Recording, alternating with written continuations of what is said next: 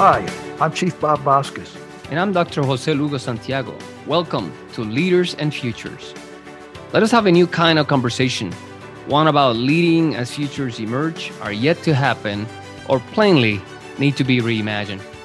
Someone has said that the best way to predict the future is to create it. Although it's impossible to predict the future, one thing is certain you must lead in it. It's time to think differently about leading. This podcast is powered by the Institute for Leadership and Strategic Foresight. Let's get started with today's discussion on leaders and futures. Well, we're back. Uh, hola, Lugo. Good to see you. You doing okay? I'm doing good, Chiva. You doing okay? Yeah, You know, looks okay. like uh, uh, you are seeing in here like you are in in on the beach or something like that. That must Yeah. be that Zoom background. Yeah, that uh, I, I can't tell you where I am, man. It's a national uh, thing. You Oh! know, it's uh, Oh, yeah. anti-terrorism and all that kind of stuff. I so- uh, and actually, I just the, don't uh, remember where I am. I bust the rule, right? The number one rule: do not disclose the location. That's right. So, anyway, uh, happy and well, I don't know about happy really. Yeah, why, why not? I'm happy and healthy. Healthy is key. It's always key, and uh, you know you got to maintain uh, the vessel, or else you got nothing to give. You, you cannot give what you don't have. So, Yeah, Uh, so absolutely. anyway, It's the old principle, right? Of you know, uh, of leaders. You know, is that oh, we need to take care of uh, the troops. You know, you Yeah. take care of the, the you know the workforce, and then completely forget about. Wait a minute. If you want to be an effective leader, uh, you need to take care of you first, that's so right. you can take care of others. yeah. And so that's uh, yeah. So that when you you're talking back to the temple, it makes sense. Take care of you, then you can take care of of others. You know, Well, uh, you you- know, uh, physically, mentally, and spiritually. You know. Uh, uh, but and it's all one. You know, those are different parts of the same vessel, so you can't. Well, and I think you can um, focus on one more than the other for a little bit, but still, it's all about uh, integrity. One being uh, one integer, one uh, whole number. Uh, the topic Yes. today, Lugo, by the way, is uh, before we get into it, is uh, toxic versus effective leaders. What's the difference? And um, and I think what you were just describing is really about effective leaders. The the people who do those things, who take care of themselves, and it first. That's key. First, because like you say, and, uh, you know, obviously we served uh, in the Air Force for a long time, where I think we even brainwash people into thinking that service before self is number one, but it's not. Integrity is number one, and you can't give what you don't have. So you better take care of yourself first. But that seems a little bit uh, uh, uh, selfish, I, I think. And we don't want to be selfish, so we think we're going to take care of everybody else, and then we hurt, and then we can't, and we just blew the whole thing. But um, but anyway, let, let's let's get to the topic a little bit. Uh, I hear this, and, and I'm an old school kind of guy. You're, gosh, what, uh, 20 years behind me at least. Uh, n- n- not in knowledge or wisdom or anything. Well, maybe wisdom, because I think I yield to you for wisdom. Okay, let's, well, let's let's keep it Yeah. that way, right? Thank you. Okay, and I'll uh, well, no, I'm not going to yield to you for anything. But anyway, uh, what I, I hear this word toxic, T O X I C, all the time. You know, in fact, I hear people calling each other. Uh, it's almost like racist. You know, everybody uses that word, and they're the ones that are being racist a lot of times, in my opinion. But um, toxic leaders, what does that mean? In my perspective, to begin with, Lugo, you can explain more because you're smarter at this uh, than I am. Um, if I don't think there's such a thing as toxic leaders. If you're doing what a leader does, you can't possibly be toxic by definition. Now we don't know the definition yet, so we can make it up, just like all, all the you know the the um, congressmen make up stuff. So um, what what exactly, at least in your perspective, again, you you got a younger perspective because that term came around in during your time in particular in the military and the last I don't know decade or so. What does that mean? Toxic to be a Mm. toxic leader. What is what is a toxic leader? You know, at this time we we think about toxic, all kinds of different things, right? And I think that that vocabulary has come to uh, to permeate it everything. Yeah. So so look at this. I I pull out uh, word in here. You know, put synonyms uh, synonyms. Poisonous, deadly, lethal, noxious, contaminated. Imagine when, so when you're saying uh, a toxic leader, you're saying a leader who is poisonous, deadly, lethal, noxious, contaminated. It, it's a, it's quite the, the accusation for a leader. Yeah. But if you think about it, uh, yeah. So I, so now trying to define what that means, and I think for us, we we do not know that there's a universal definition for toxic leader, but we know that uh, toxicity, toxicity has certain characteristics, and you know there we we see you know four of them, four or five of them. A leader that it's around, and every time this leader is around, produces this, uh, you know, this this environment where people feel sick. oh, you know, yeah. some uh, maybe uh, I've been there, man yeah so they they they don't they, and then some sometimes because they're acting they do not understand it. They can't see it because they're so focused on what they want task right? And and and, and there is uh there had to be a balance between task and people right? And i think the extremes is what makes leaders uh poisonous deadly lethal uh you know in a negative way is uh, even to the point of being too much people oriented? Too oh absolutely. To being too that, that what you would consider that toxic someone that who is too people oriented? I don't you know I, I don't know that that's I guess it's possible but mm-hmm. someone that is that way would you consider him or her top, toxic then? Well this is this is what happens when a person is all it's all on people. Then you forget that there is a reason why all of those people are there together right? And so the then you forgot yeah yeah it's a there's a party you're right that we call that country club right? Uh, so now you have a country club but you forget that the the ship is navigating through the waters. And so you are all about people and there are people in there that are raising the flag saying hey you know what? We are about we are two miles from a uh, unless we uh, unless we change direction, we are two miles from collision, and and so you know we we're all for the people. We keep them happy. And and so then there is no means to employ the people to exercise their muscles and creativity to produce something in the organization. In the end the organization goes away gets sick right? Yeah. and then dies. I mean people get out of business. Uh, you know I, I had a, a professor and i've seen this in businesses uh, working with different organizations to do technology uh, you know adaptation uh, they say innovate innovate or evaporate right? That's that's what they say. And and yeah. the thing is that uh, when leaders can exercise you know the faculties and the gifts of people they become toxic in this way in this in this uh you know in in the in what we're talking about people are happy. And uh, and well not everybody right? Because there's some people that may not be because they can see beyond the current circumstances. But failing uh, for the leader to fail to see beyond the present creates an environment where people where people where the leader is putting people and the organization in danger. That i believe is a toxic leader. The other part of that is of course, uh, a leader who is egocentric. We know that that creates, you know, or a person who's completely on task. We know that uh, being completely on task and forgetting about uh, refreshing people or resources also creates this environment, a, a hostile environment in the organization over time. It's just the what Stephen Covey, I know you remember Stephen Covey talked about the gold, the the egg and the golden eggs, uh, the right. uh, the goose and the golden eggs. Right. And so that's what happened. You're so focused on tasks, producing, producing, producing. The the goose gets sick, and there's no more production from there. So those two extremes, really, in my opinion, uh, defined you know toxic leaders. And, and what I sometimes see, Lugo, uh, or I hear when uh, followers are describing a quote toxic leader is they don't that they don't agree with him or her.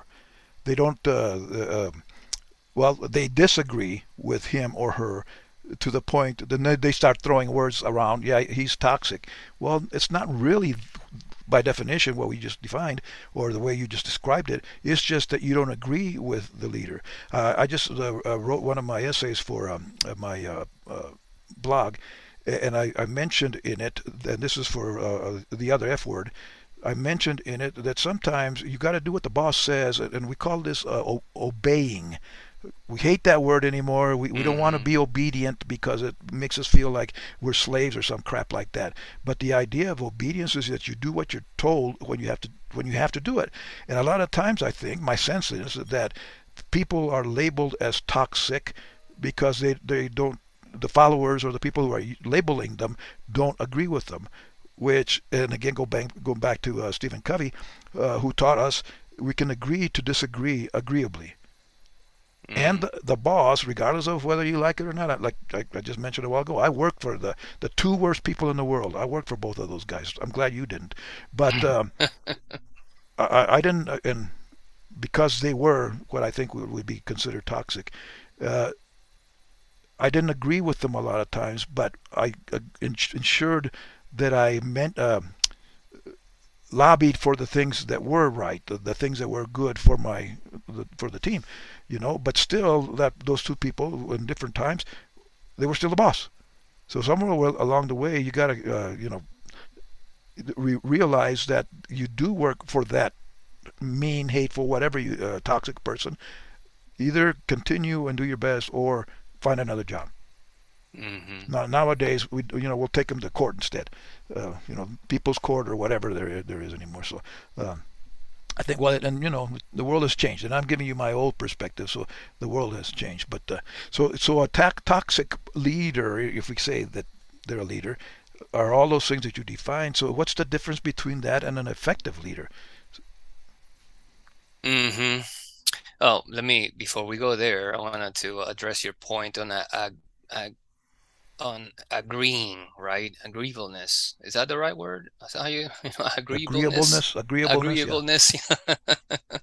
so I understand uh, what you're talking about, or what you what you mean, right? When we there's this perception, right, that if we if we, the obedience, right, is agreeing. And if when when we obey, we makes us feel like children yeah. right we ask we expect that from our children and the and the work center is not a a a, you know a place to raise children. Lugo lugo wait wait wait wait.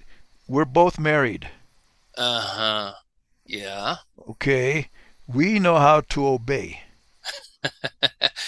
We we get into uh into a uh a agreement into how we're going to define no, roles and stuff like that, and then we discuss no, it and we see no, she's that's right. bullshit. That's bullshit. Whatever she says, we do, Lugo. We know that. Okay. Anybody else? Any all you guys out there that are listening and you're not nodding your head, shut up and get over it because that's what it is. That's the uh, the, uh, the epitome of obeying you do what your wife says. Uh, that's called that's that's called love, right? It's a different frame. Yeah, uh, yeah. The, the, frame of reference, right? right am I right. am I am I going the right direction here? Well, am, am I digging a big hole? Let me cite uh, Covey one more time because he asked this question.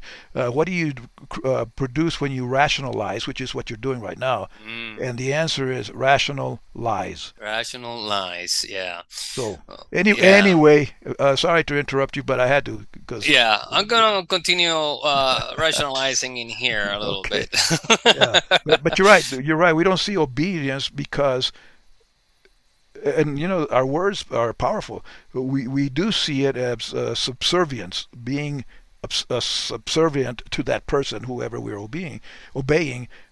But that's not really true, you know. We, and and I think what we should maybe we, what we should obey is a higher purpose.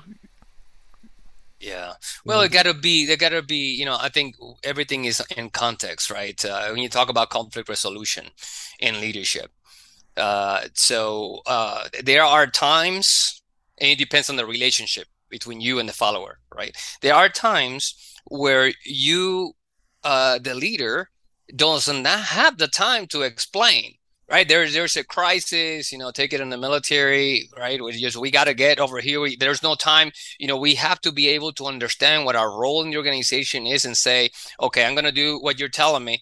Uh, in some in other cases in in uh, uh, you know, in, in the civilian world and, and working with businesses or whatever, uh, there may be some. Uh, I mean, it's it's impossible. The work world is so complex. It's impossible for us to know all the ins and outs of you know uh, different things that are uh, both complex and complicated. And so sometimes a leader can go and say, "Hey, you know what? I need you to do this, and I need it now." And the person can say, "Oh, is this obedience?" Uh, uh, well, if we understand, like you were mentioning, a higher purpose, what is happening, you there's this trust between both of us. Then I'm going to say, uh, "Okay, let me let me go do it. I understand it." But mm-hmm. the leader does not have a lot of time and expect this type of behavior from the follower. The follower understands that you know there's this kind of trust in the organization that the follower says you know i must do this because this person needs me right and so so then this what you call it obedience uh it's you know this is directing lead directive leadership style it makes sense when there there's little little room for for whatever somebody has given you specific orders uh but then uh, if there is more time, right? Depending on the maturity of the of the person, this is Kenneth Blanchard uh, theory, right? Uh, we all go through a continuum, and based on that continuum, yeah. Yeah, then then based on the capabilities of the follower and the leader, we engage in either supportive behavior or directive behavior. And so, so here, what we're saying, there's a little more time uh, and and so we engage in more supportive behavior. and We talk with the with the person in regards to, hey, you know, this is the reason why we're doing this. You know, give me some feedback. So so it's feedback both ways. Uh, but when when the leader begins to, you know, guess change the rules and, and violate those those uh, those expectations that sometimes are not outright clear between both the leader and the follower. And and so then there is psychological withdrawals right? And then you'll see uh, more of this description of a toxic leader. You demand uh, uh, obedience and if you don't that's stage one right if you don't then punishment follows and so uh, because we're so focused on task but back to what we were talking about leaders that is so focused on task and has not been able to have a balance between the two. And you know what? The leader may not be aware of, of these things, you know, because the person is so submerged in what he or she wants to do that it's impossible. The only way that a leader gets out of that, well, it's not the only way. One one way is to get fired, uh, to fire the leader, but another way is for is for, to have courageous followers. You know that cor- that that follower that says, uh, ma'am, uh, did you uh, did you look at this? Let, let me, you know what I'm saying? Understand it. That this courageous follower understand the the uh, the ecosystem of this leader, and is able to understand when, how, where can this person uh, can I influence this person? Yeah, you, you learn how to uh, communicate properly yeah well right, you to influence properly right influence yeah. properly yeah. you know you, you, there's a uh, there's a science to the influence so that person can be successful you want that leader to be successful otherwise all of us are not going to be successful yeah. and i i think lugo correct me if i'm wrong but the way the way to do this is by creating an environment of trust where uh, you're right, and I, remember. Gosh, I can see this in my mind's eye. One uh, morning, I'm, uh, on, active duty. I'm a chief. I'm the superintendent for the support group, and I'm sitting at my desk and just biddling or whatever. And my boss, Colonel Norman, walks past my the hallway right in front of my my door. Pretty quickly, and she just looks inside and she says, "Chief, come with me right now." And I'm wait a minute, I'm a chief. I don't gotta do that. You you know, talk to my exec. You know, no, she she. There was a reason why she wanted me to go with her right then, and it actually happened to be an emergency. We had uh, a fire going on, and we had to go uh, be out. She had to be on site, so I was there to support her. Uh, but we had an environment where, when we didn't have emergencies, we could talk about these things. We developed the trust, and probably in that interaction, someone sitting there might have said, "Well, she's a toxic leader because she doesn't respect you." No, she respects me, but it's mutual, and I respect that she's asking me to go uh, do what we have to do because it's an emergency. So uh, I think that works out. But it gets back to mm-hmm. that environment, and that's where an effective leader comes in.